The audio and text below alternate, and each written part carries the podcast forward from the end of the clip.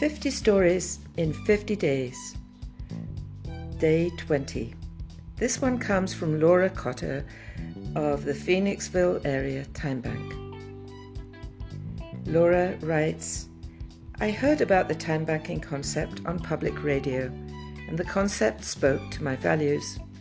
One day in 2007, I was walking through the Phoenixville Farmers Market when I discovered that Phoenixville had its very own time bank. Hooray! I signed up immediately, and I have been an active member ever since. I am immensely happy with the response to my request to eat your leftovers. I don't cook for myself, and dinner was often a bowl of cereal. I decided to ask if anyone had home cooked leftovers to share, reimbursing for the cost of food, of course. Carla gave me the gift of her great cooking, and I have eaten many a nutritious, hot, and delicious dinner ever since. An exchange that brought great joy to me was a request by a new mom of triplets to help with newborn feedings. Not yet a mom myself, I learned the ropes along the way, and I treasured the experience of caring for new babies. In the end, I've received the greater gift as I have wonderful new friends. That is the end of day 20.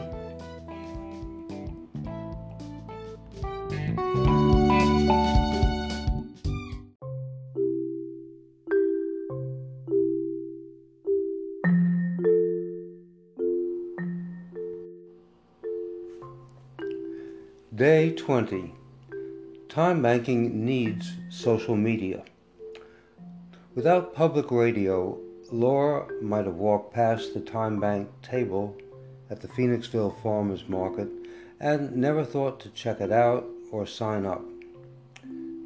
Thanks to the time bank, Carla's home cooked leftovers provided Laura with real and delicious nutrition. The mom of triplets got help feeding her newborns and Laura got new friends and extended family and a unique competence in infant care that just might come in handy one day for her own family. Public radio helped create those possibilities.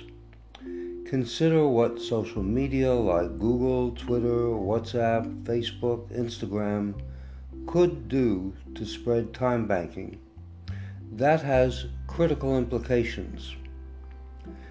All infants are born with the same number of brain cells, but a recent study of the brains of 1,099 children found that the brains of children from the lowest income bracket had up to 6% less surface area than those of children from affluent families.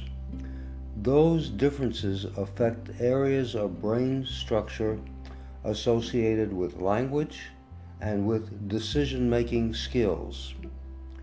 The difference may not be due to malnutrition because the federal government now spends approximately 6 billion per year on a federal program called WIC, Women, Infants and Children, to assure that pregnant women get the food they need to deliver healthy babies and to ensure that those babies are well nourished.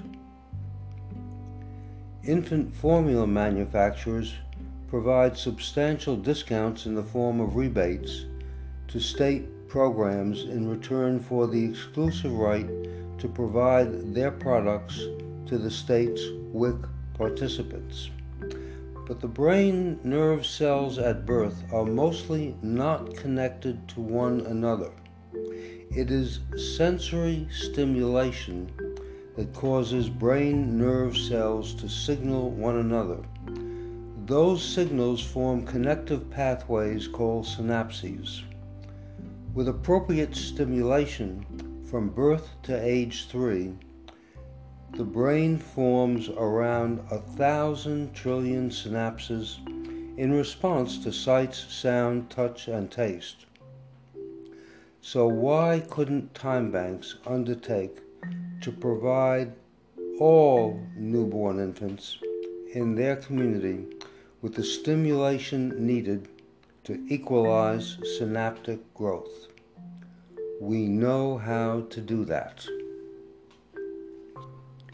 End of day 20.